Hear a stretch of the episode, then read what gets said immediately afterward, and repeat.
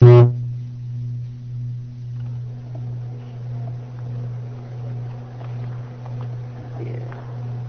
الله الرحمن الرحيم. الحمد لله رب العالمين والصلاة والسلام على نبينا محمد وعلى آله وأصحابه أجمعين. نعود بمشيئة الله وعونه إلى الإجابة على الأسئلة ونسأل الله تعالى أن يوفقنا للصواب. ولكن ما رأيكم لو أنني سألتكم عن شيء سمعتموه مني قبل قبل الأذان والإقامة. هل عندكم استعداد للإجابة؟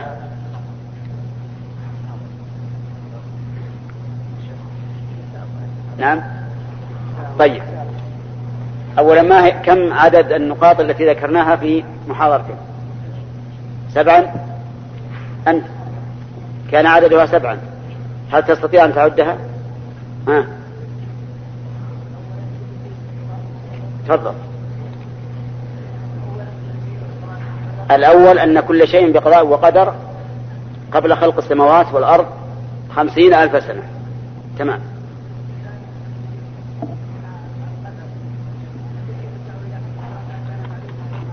أحسنت. بارك الله فيك. استريح. الثاني أن كل ما قدره الله فهو لحكمة بلا شك لأن الله عليم حكيم سواء في الأمور الكونية أو في الأمور الشرعية. ثالث؟ نعم. يعني أسباب أصلا ما حدث من, من نعم. كوني وشرعي. أحسنت. تمام. طيب. نعم. لا لا قبل. لأن أسباب ذكرها كونية وشرعية. نعم. الشرعية. المعصية. أحسنت. المعصية وعلاجها بالعودة إلى الله عز وجل بالتوبة. نعم. السبب الثاني أو نعم. النوع الثاني من الأسباب. تفضل. كونية قدرية. مما قيل في ذلك. لا لا مما قيل في ذلك يعني أسباب وذكر إن أسباب اقتصادية أسباب حدودية أسباب سياسية ما. لكن مما ذكر.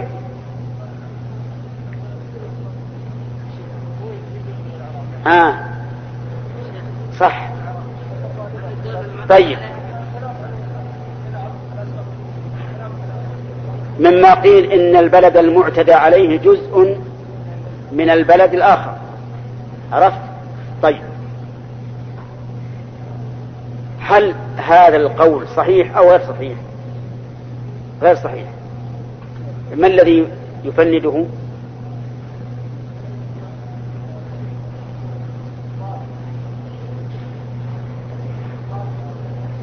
ها؟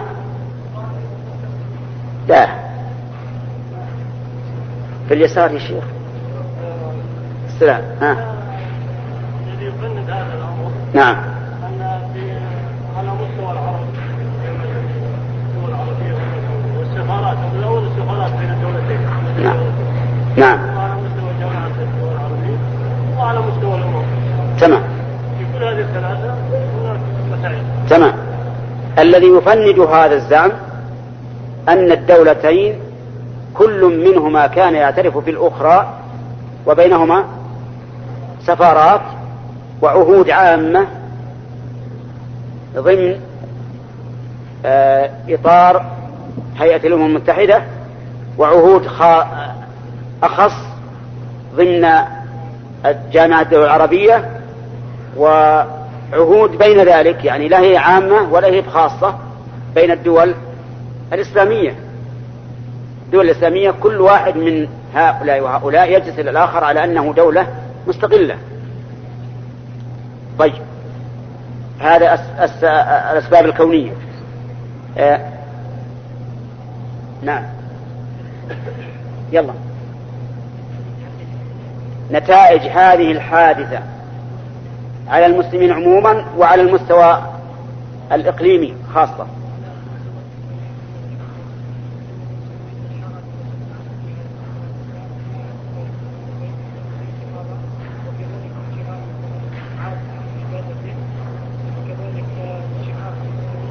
نعم. طيب ممكن نسمعكم إياها؟ يقول انشغل المسلمون عن الجهاد الأفغاني وعن الجهاد الفلسطيني وعن الجهاد الأراتيري وانشغل حتى أهل العبادة عن عبادتهم وحتى أهل العلم عن علمهم. نعم طلبة العلم. وانشق المسلمون انقسموا وحمل السلاح حمل السلاح بعضنا على بعض وكم من أم من ميت مات. كم من امرأة أرملت وكم من طفل أوتم إلى غير ذلك من المفاسد العظيمة وشماتة الأعداء. نعم. أي نعم. طيب. أي نعم. آه، في النقطة الخامسة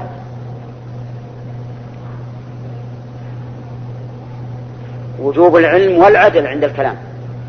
يعني لا تتكلم إلا بعلم ولا تحكم إلا بعدل. لكن إذا كنت تبغض واحد ما تجور عليه؟ ما الدليل؟ كونوا قوامين لله شهداء.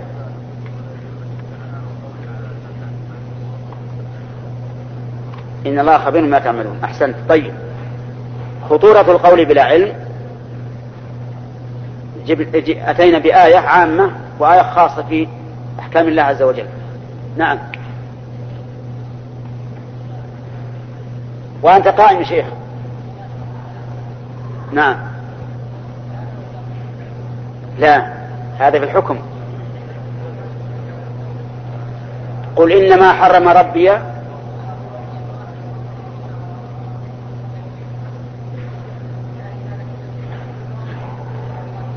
أحسن. بارك الله فيك. طيب. آخر شيء الاندفاع وراء العاطفة. ها؟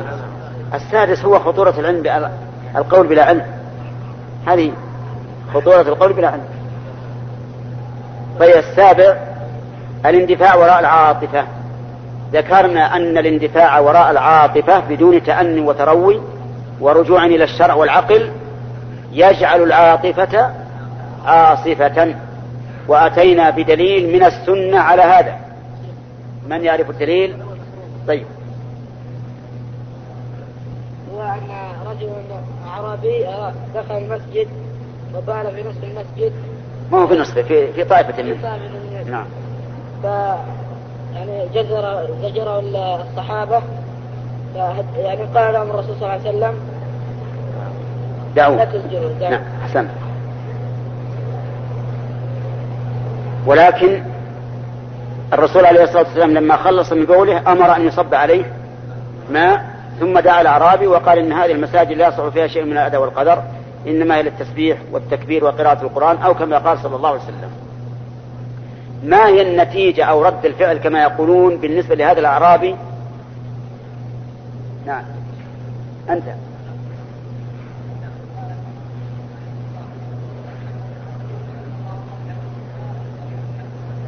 أي طيب تسمح قال الأعرابي اللهم ارحمني ومحمدا ولا ترحم معنا أحدا. أي نعم طيب. أه، والمقصود من هذا أنني أحب أن أبلغ إخواني الذين جاءوا إلى المدينة من أقطار الإسلام الأقطار الإسلامية أن يبلغوا عنا الإخوان هناك أنه يجب أن يقولوا بالعدل وأن يقولوا بعلم وأن يقولوا بتعقل وبدون اندفاع عاطفي لا يزنون به الأمور بل يفكرون ويقدرون قبل أن يحكموا. أي نعم. أما الآن فالحمد لله صارت التقدير التقدير جيد جدا. نعم. وفي بعضكم من يكون تقديره ممتازا. نعم. وأما الآن نرجع إلى إلى الأسئلة إن شاء الله ونرجو الله أن نوفق فيها للصواب وأنا أحب آه، أن يكون لدينا نظام بحيث نقدر الزمن. الآن الساعة ثمان وسبعة عشر دقيقة. أي نعم. إلى الساعة تسع يلا نشوف إن شاء الله يتيسر. نعم. نعم. ها؟ إيه؟ نعم تكلم السائل ما فيه ميكروفون؟ مشكل قائم هذا؟ أجل تعال هنا. تعال هنا. تعال هنا. إيه. ما يخالف.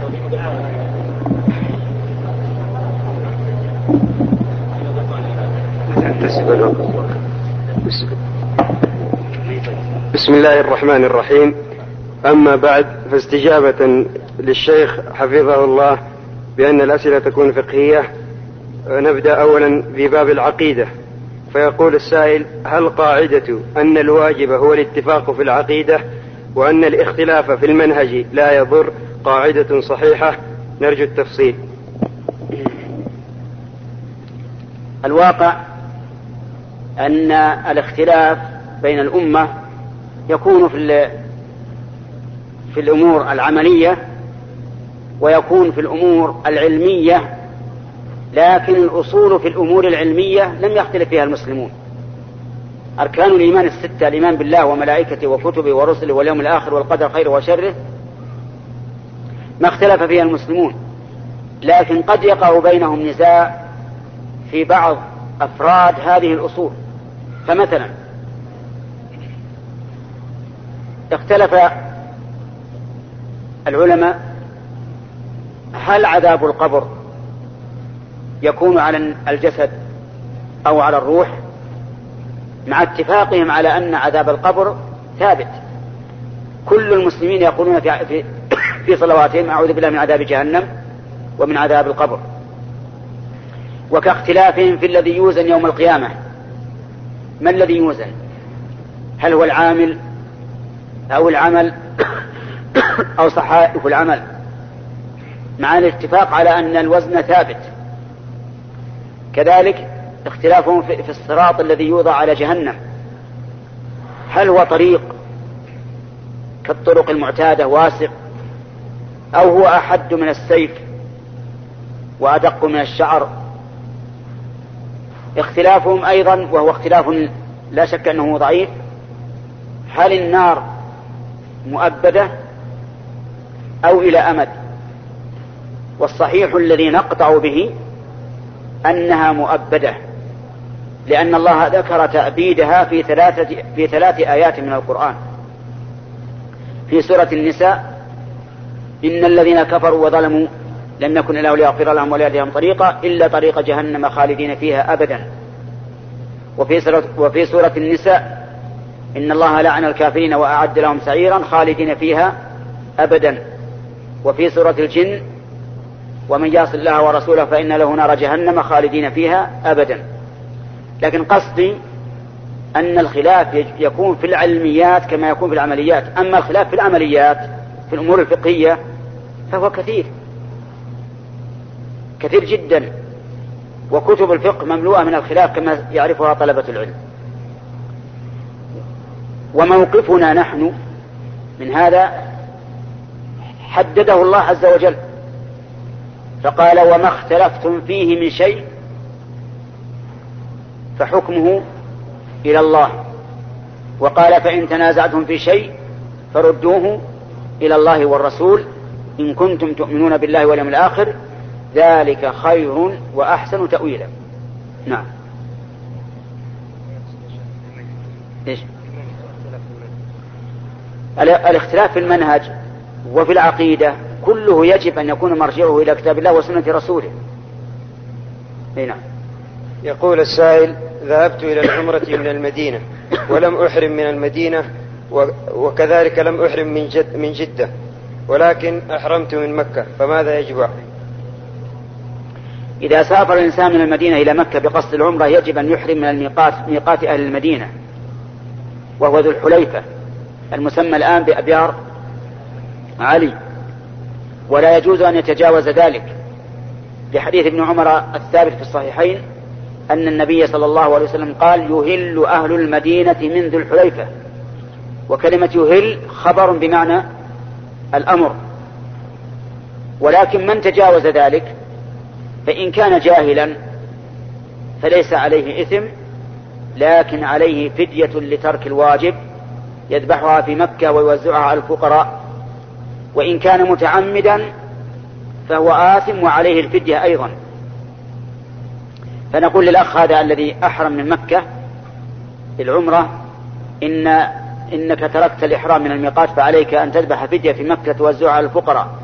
إما بنفسك إن ذهبت إلى مكة أو بوكيل توكله عنك يذبحها هناك ويوزعها على الفقراء. نعم.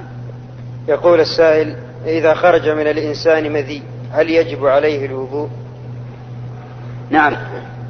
إذا خرج من الإنسان المذي فإن عليه أمران. بل الأصح فإن عليه أمرين. الأول غسل الذكر والأنثيين والثاني الوضوء. لأن النبي صلى الله عليه وسلم أمر بذلك. قال أهل العلم وفائدة غسل الذكر والأنثيين من المذي أنه يقلص امتداد مخارج المذي وبالتالي يقطعه. نعم. يقول السائل إني أحبك في الله وسؤالي هو ما هو الاعتداء في الدعاء؟ وإذا أمكن مثال على ذلك وجزاكم الله خيرا. نعم. أقول أحبه الله الذي أحبنا فيه وأسأل الله أن يجعلني وإياكم جميعا من أحبابه وأوليائه. والمحبة في الله من أوثق عرى الإيمان. أن يحب الإنسان المرء لا يحبه إلا لله. وأما سؤاله عن الاعتداء في السؤال يعني سؤال الله عز وجل فهو أن يسأل الإنسان ما لا يمكن شرعا أو قدرا أو ما يحرم شرعا. مثال ذلك لو سأل الإنسان أن يجعله الله نبيا لكان هذا عدوانا في الدعاء. لماذا؟ لأنه لا يمكن شرعا ولا يمكن أن يكون كذلك قدرا بمقتضى خبر الله عز وجل. لأن الله تعالى قال ما كان محمد أبا أحد من رجالكم ولكن رسول الله وخاتم النبيين. ولو سأل الله سبحانه وتعالى أن يهلك مسلما من المسلمين. لكان هذا عدوانا في الدعاء. لأن هذا دعا بإيش؟ دعا بإثم. ولو سأل الله قال اللهم إني أسألك أن ترزقني بغض عمي مثلا. لكان هذا حراما لأنه سأل الله قطيعة رحم. فهذا فالضابط إذن إذا سأل ما لا يجوز فقد اعتدى في الدعاء. أما إذا سأل ما يجوز فإنه قد تعبد لله تعالى بسؤاله ويرجى أن يجاب أن تجاب دعوته. ولكن هنا سؤال هل يجوز للإنسان أن يسأل وهو يصلي أمرا يتعلق بالدنيا؟ مثل أن يقول اللهم إني أسألك أن ترزقني سيارة موديل 91 إيش تقولون؟ ويصلي في السجود. ها؟ إيه. طيب. قال النبي عليه الصلاة والسلام أما السجود فأكثروا فيه من الدعاء. هذا الحديث ماذا تقولون بمقتضى هذا الحديث؟ هل يجوز أو لا يجوز؟ يجوز. وقال الرسول عليه الصلاة والسلام لما ذكر التشهد قال ثم يتخير من الدعاء ما شاء ما شاء. ما أحب. والدعاء يا إخواني عبادة. حتى لو سألت الله أمرا عاديا فهو عبادة. مجرد ما تقول يا ربي أعطني كذا فأنت متعبد لله. وأجاب أحدهم آنفا قال إن هذا كلام. لكن كلام مع من؟ نعم. كلام مع الله. والنبي عليه الصلاة والسلام يقول في الصلاة إنه لا يصلح فيها كلام من؟ كلام الآدميين. أو لا يصلح فيها شيء من كلام الناس. أما الكلام مع الله فناجي ربك بما شئت. نعم. إذا لم يكن إثما كما أسلف السائل. نعم.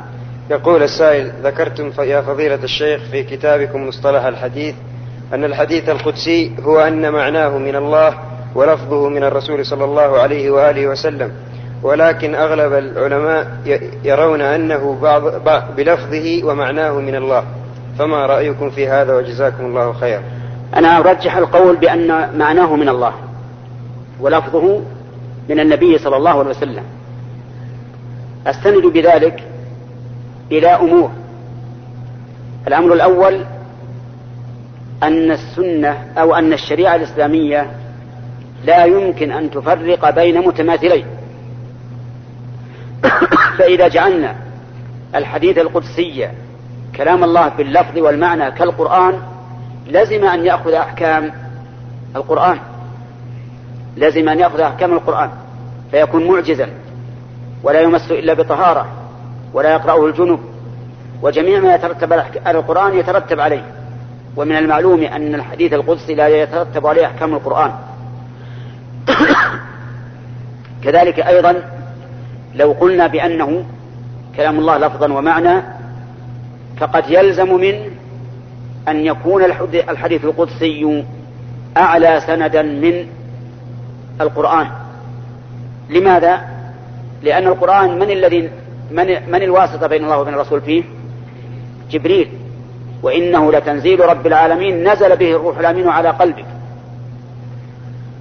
أما إذا قال الرسول قال الله تعالى فهذا يقتضي أنه ليس هناك واسطة ليس هناك واسطة.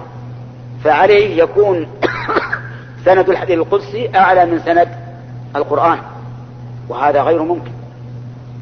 بقي أن يقال كيف نجيب عن إضافة الحديث إلى الله في قول الرسول قال الله تعالى؟ نقول الجواب عن هذا سهل.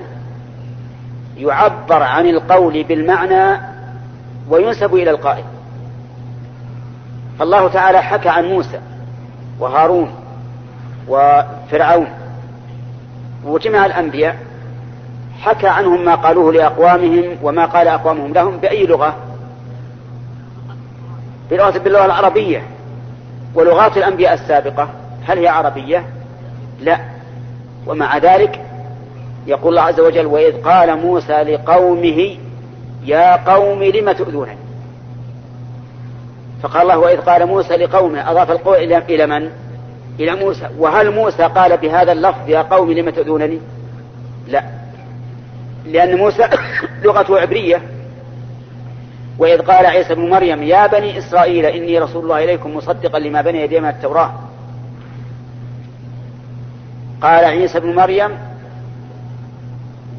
يا قوم لما تؤذونني؟ فهل قال بهذا اللفظ؟ لا. قاله بلفظه لغته بلغته لكن نقله الله عنه وأضافه إليه.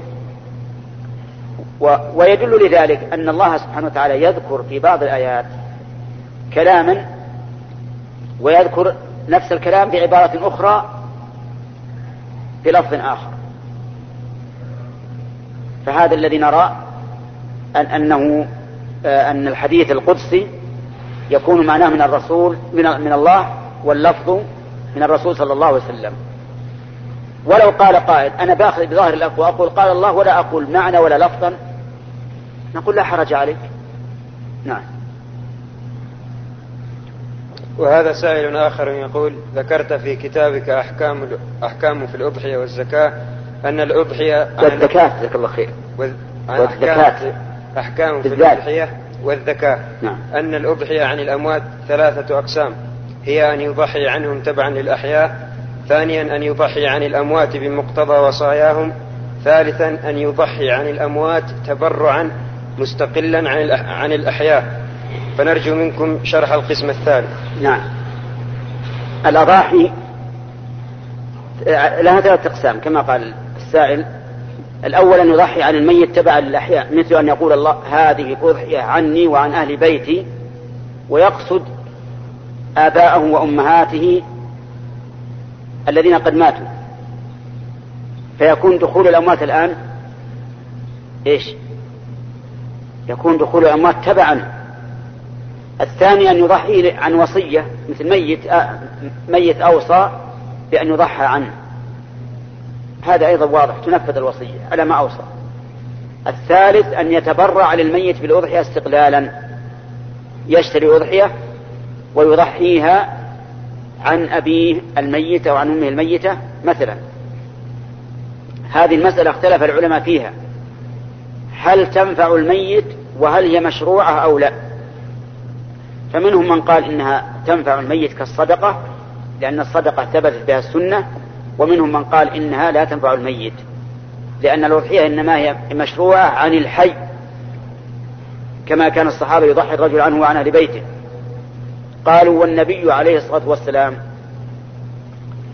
استشهد عمه حمزة وماتت زوجته خديجة وزوجته زينب بنت خزيمة ومات أولاده كلهم إلا فاطمة رضي الله عنها ولم يضحي عن واحد منهم أبدا ما ضحى عن عمه ولا عن زوجته ولا عن بناته الذي اللائي في حياته أبدا ولو كان هذا مشروعا لشرع لبينه لكن كان يضحي عنه وعن أهل بيته عموما. نعم.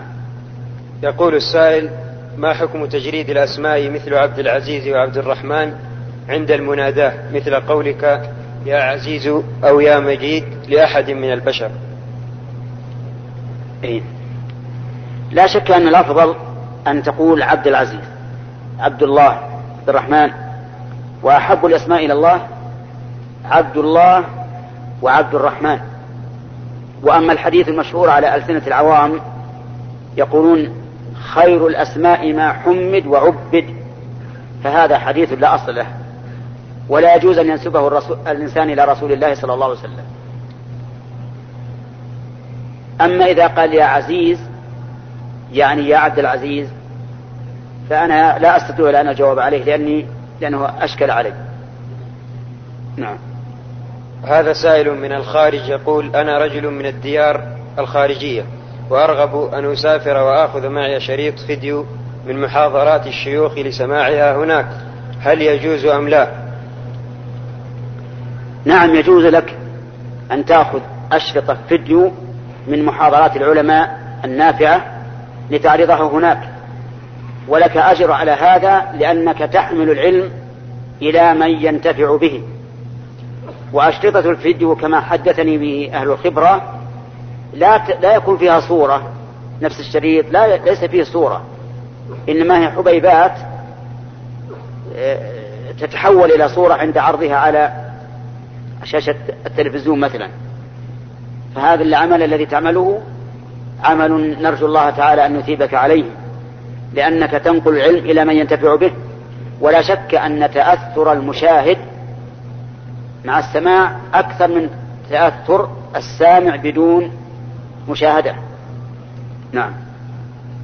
ويقول أيضا كثير من أهل البلاد الخارجية وخاصة الغير مسلمين يقتلون الصيد بالسلاح ويوزعونه على المسلمين. ولا يذبحه ولا يذبحه. هل يجوز شراء هذه يعني اللي, اللي الذي يصيد غير المسلم.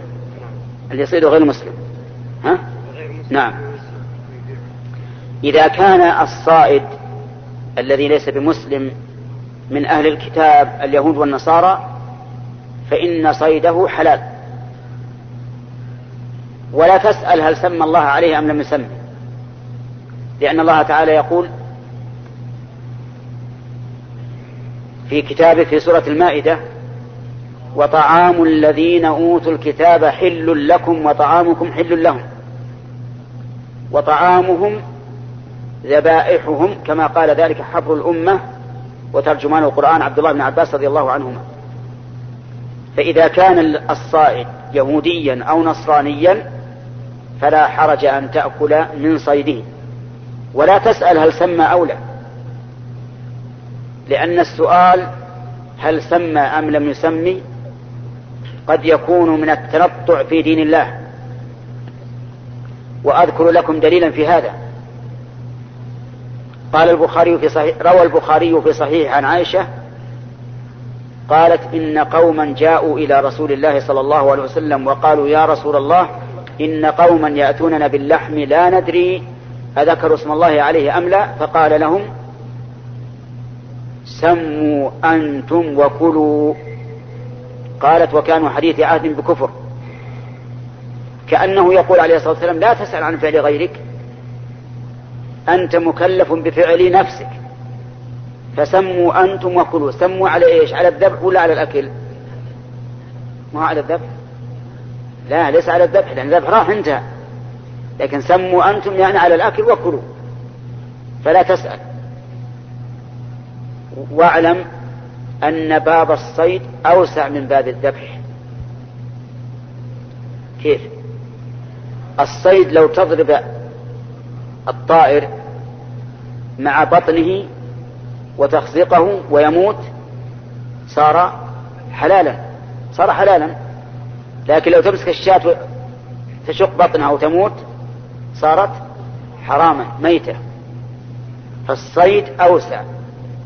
ولهذا ما يحتاج نقول هل ذكوا ذكاة شرعية أو لا لأنهم إذا صادوه مع أي شيء مع أي مكان أصابوه من الجسد يكون حلالا. نعم. يقول السائل ماذا نقول بعد الإمام في دعاء القنوت إذا ذكر صفات الله عز وجل وأسمائه؟ وأيضا يقول هل ترفع اليدين في اليدين في القنوت؟ نعم. أما الأول الجزء الجزء الأول من السؤال فإنك تقول سبحان الله ولا بأس. لا بأس أن تقول سبحان الله. لأن النبي عليه الصلاة والسلام كان إذا مر بآية تسبيح سبح. وأما الجزء الثاني وهو رفع الأيدي فنعم ترفع الأيدي في القنوت. ولكن لا يمسح بها الوجه بعد ذلك. لأن أحاديث مسح الوجه ضعيفة. لا تقوم بها حجة كما قال ذلك شيخ الإسلام ابن تيمية رحمه الله. وإن كان الحافظ بن حجر رحمه الله ذكر في بلوغ المرام أن مجموعها يقضي بأنها بأنه حديث حسن لكن ما دام المسألة فيها شك فلا تمسح الوجه باليدين بعد الدعاء.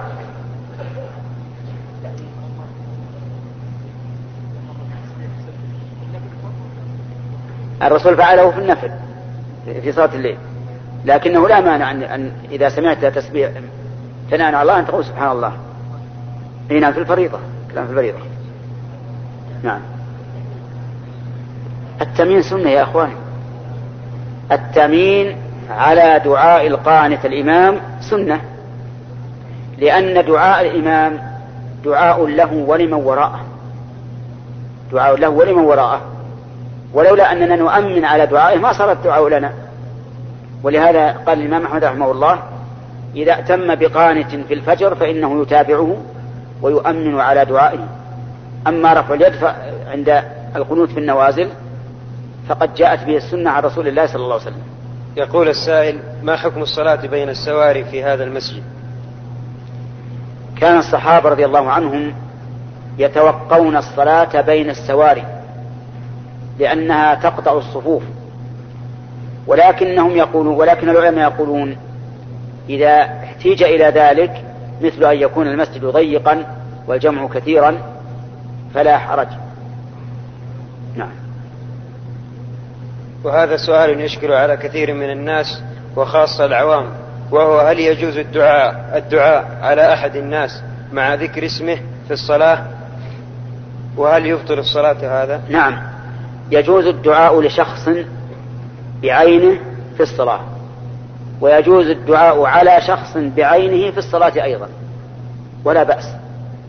لأن كل هذا ورد عن النبي صلى الله عليه وسلم. فإذا قلت مثلا اللهم اغفر لأبي فلان أو لأخي فلان أو اللهم اغفر لفلان من الناس فلا بأس.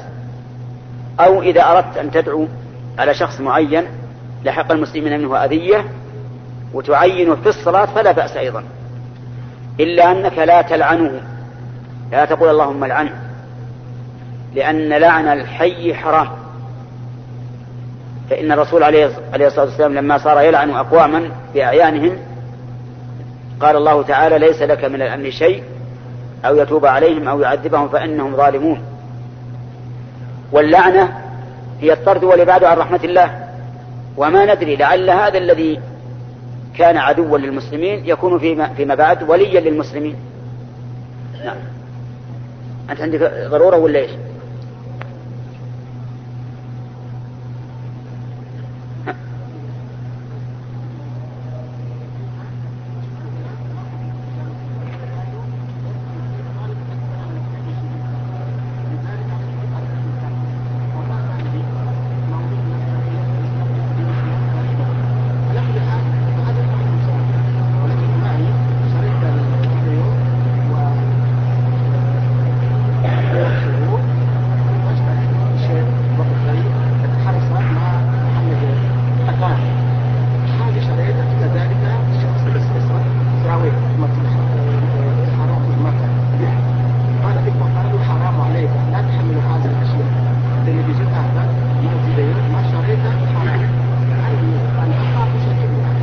سمعت سمعت كلامي الآن.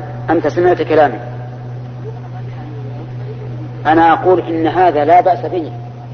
لا بأس أن تحمل الشريط اللي فيه الفيديو وفي مثل محاضرات وأشياء نافعة. هذا طيب. وإن شاء الله لك أجر. اعرضه على الناس ربما يسمون هناك. نعم.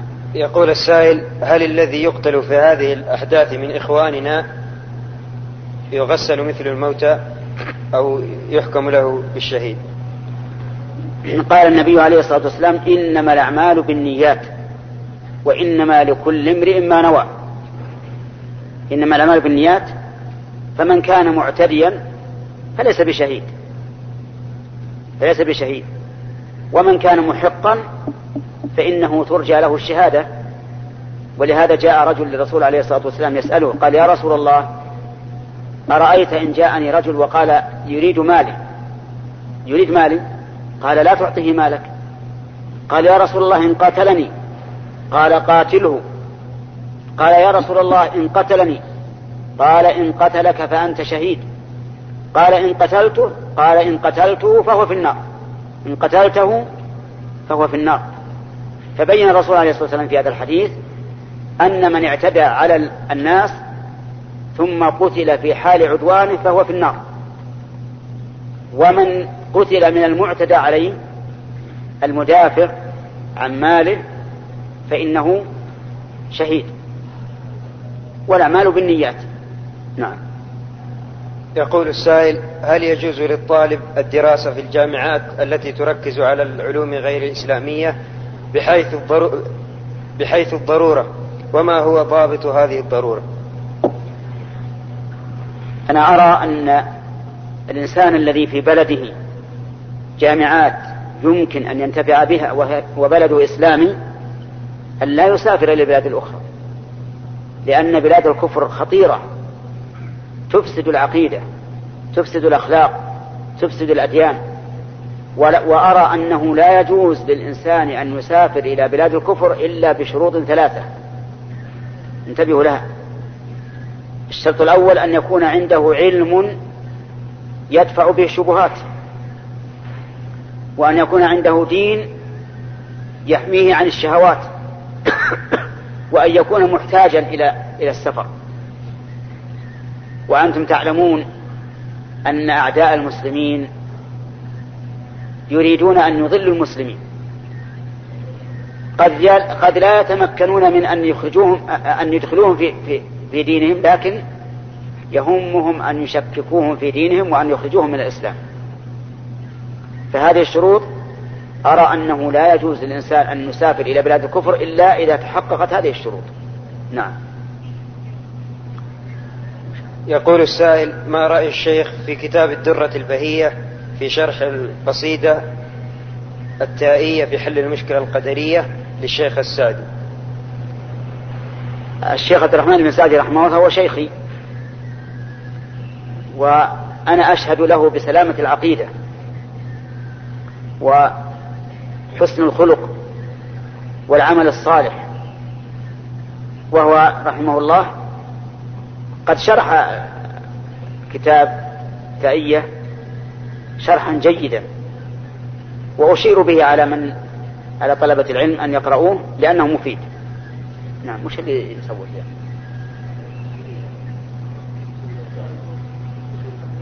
نعم. يقول السائل نحن شباب نريد الجهاد في سبيل الله وقد علمنا أن الجهاد الآن فرض, فرض عين فما علينا أن نفعل حتى نكون في عداد المجاهدين؟ ما أدري عن الجهاد هل هو الآن فرض عين ولا لا. لكن إذا كان فرض عين فلا بد من الاستعداد قبل لأن كون الإنسان يدخل الميدان بدون استعداد قد يضر أكثر مما مما ينفع. لا سيما في هذا الوقت فإن الأسلحة تطورت وتعقدت ولا كل أحد يجيدها. ليس كل أحد يجيد أن يستعمل هذه الأسلحة فلا بد من التمرن عليها حتى يكون أهلا للدخول. في الحرب. نعم. يقول السائل ذكرت ذكر فضيلتكم عدم اللعن على المسلم فكيف نوجه على المسلم على المعين. حتى نعم. ولو كان كافرا. على المعين فكيف نوجه هذا الحديث في الكاسيات العاريات؟ إذا رأيتموهن فلعنوهن إن فإنهن ملعونات. نعم. هناك فرق بين بين التعيين بالوصف والتعيين بالعين. التعيين بالوصف لا بأس. يعني لا حرج أن أقول اللهم لعن المعتدين اللهم لعن الكافرين اللهم لعن الظالمين. هذا لا بأس به. وأما أن أعين أقول إلعن فلانا فهذا لا يجوز. وأما النساء الكاسيات العاريات إلعنهن يعني إذا رأيتموهن فقول الله فقولوا اللهم لعن الكاسيات العاريات. هذا مراد الحديث. اللهم لعن الكاسيات العاريات. أما أن تقول لها بعينها فلا يريد فالنبي عليه الصلاة والسلام لا يريد ذلك. لأن الله إذا كان نهى أن يلعن أبا جهل وأمثاله من أئمة الكفر وكفرهم أعظم من الكاسيات العاريات. فكيف يجيز أن تلعن الكاسيات العاريات على التعيين. ولكن معنى الحديث العنوهن يعني إذا رأيتم نساء على هذا هذه الحال فقل اللهم لعن الكاسيات العاريات. نعم. يقول السائل فضيلة فضيلة فضيلة الشيخ أشهد أشهد الله على حبي لك فيه. سؤال ما حكم رفع السبابة بين السجدتين؟ وما حكم صلاة أربع ركعات قبل الفجر؟ نعم. آه، أرجو الله تعالى أن نحبه كما أحبنا فيه وأن يجعلني وإياكم جميعا من المتحابين في الله المتعاونين على البر والتقوى. أما رفع السبابة بين السجدتين فالذي تبين لي من السنة أنه كرفع السبابة حين التشهد. ولا فرق. أولا لأن بعض لأن حديث ابن عمر رضي الله عنه الثابت في صحيح مسلم في بعض ألفاظه أنه قال إذا قعد في الصلاة. وهذا القعود عام. وثانيا أن الإمام أحمد رحمه الله روى في مسنده بسند جيد من حديث وائل بن حجر أن النبي صلى الله عليه وسلم كان يفعل ذلك بين السجتين وثالثا أن الذين وصفوا رسول صلاة رسول الله صلى الله عليه وسلم ذكروا أنه يبسط اليد اليسرى على الفخذ اليسرى أو أنه يلقمها الركبة اليسرى ولم يأتي عنهم حرف واحد. يقولون فيه إنه إنه يبسط يده اليسرى اليمنى على الفخذ الأيمن أو يلقمها الركبة. وعلى هذا فيكون عموم الحديث في أن أنه يقبل منها الخنصر والبنصر والإبهام الوسطى هكذا أو يحلق الإبهام مع الوسطى عاما في في الجلسة بين السجدتين وفي الجلسة للتشهدين. أما الإشارة نعم. الإشارة في الإصبع الإصبع يكون هكذا مرفوعا. لكن عندما تدعو الله في كل جملة دعائية ترفعه. مثلا تقول رب اغفر لي ترفعه وارحمني ترفعه وعافني ترفعه. وكذلك في التشهد كل جملة دعائية ترفعه إشارة إلى إلى علو الله عز وجل الذي أنت تدعوه. في التحيات عند كل دعاء. إن في التحيات التحيات فيها دعاء فيها السلام عليك أيها النبي هذا دعاء. السلام علينا دعاء. اللهم صل على محمد دعاء. اللهم بارك على محمد دعاء. أعوذ بالله من عذاب جهنم ومن عذاب القبر ومن فتنة المحيا والممات ومن فتنة المسيح الدجال. ثمانية. وربما وربما يكون في في دعاء آخر. كل جملة دعائية ترفع أصبعك يقول نعم. السائل كان على ثوبي أثر مني جاف ونسيت أن أفرغ شوي حتى حضرت. إيش؟ أعد. يقول كان على ثوبي أثر مني جاف. أثر؟ مني جاف. نعم. ونسيت أن أفرك حتى حضرت حتى حضرت المسجد فتكاسلت أن أخرج أن أخرج أخرج. أن أخرج. فهل صلاتي باطلة؟ وهل علي إثم؟ نعم. الجواب أن صلاتك صحيحة. هذا رجل يسأل يقول إنه كان على ثوبه أثر مني جاف ونسي أن يحكه أو يغسله وصلى فهل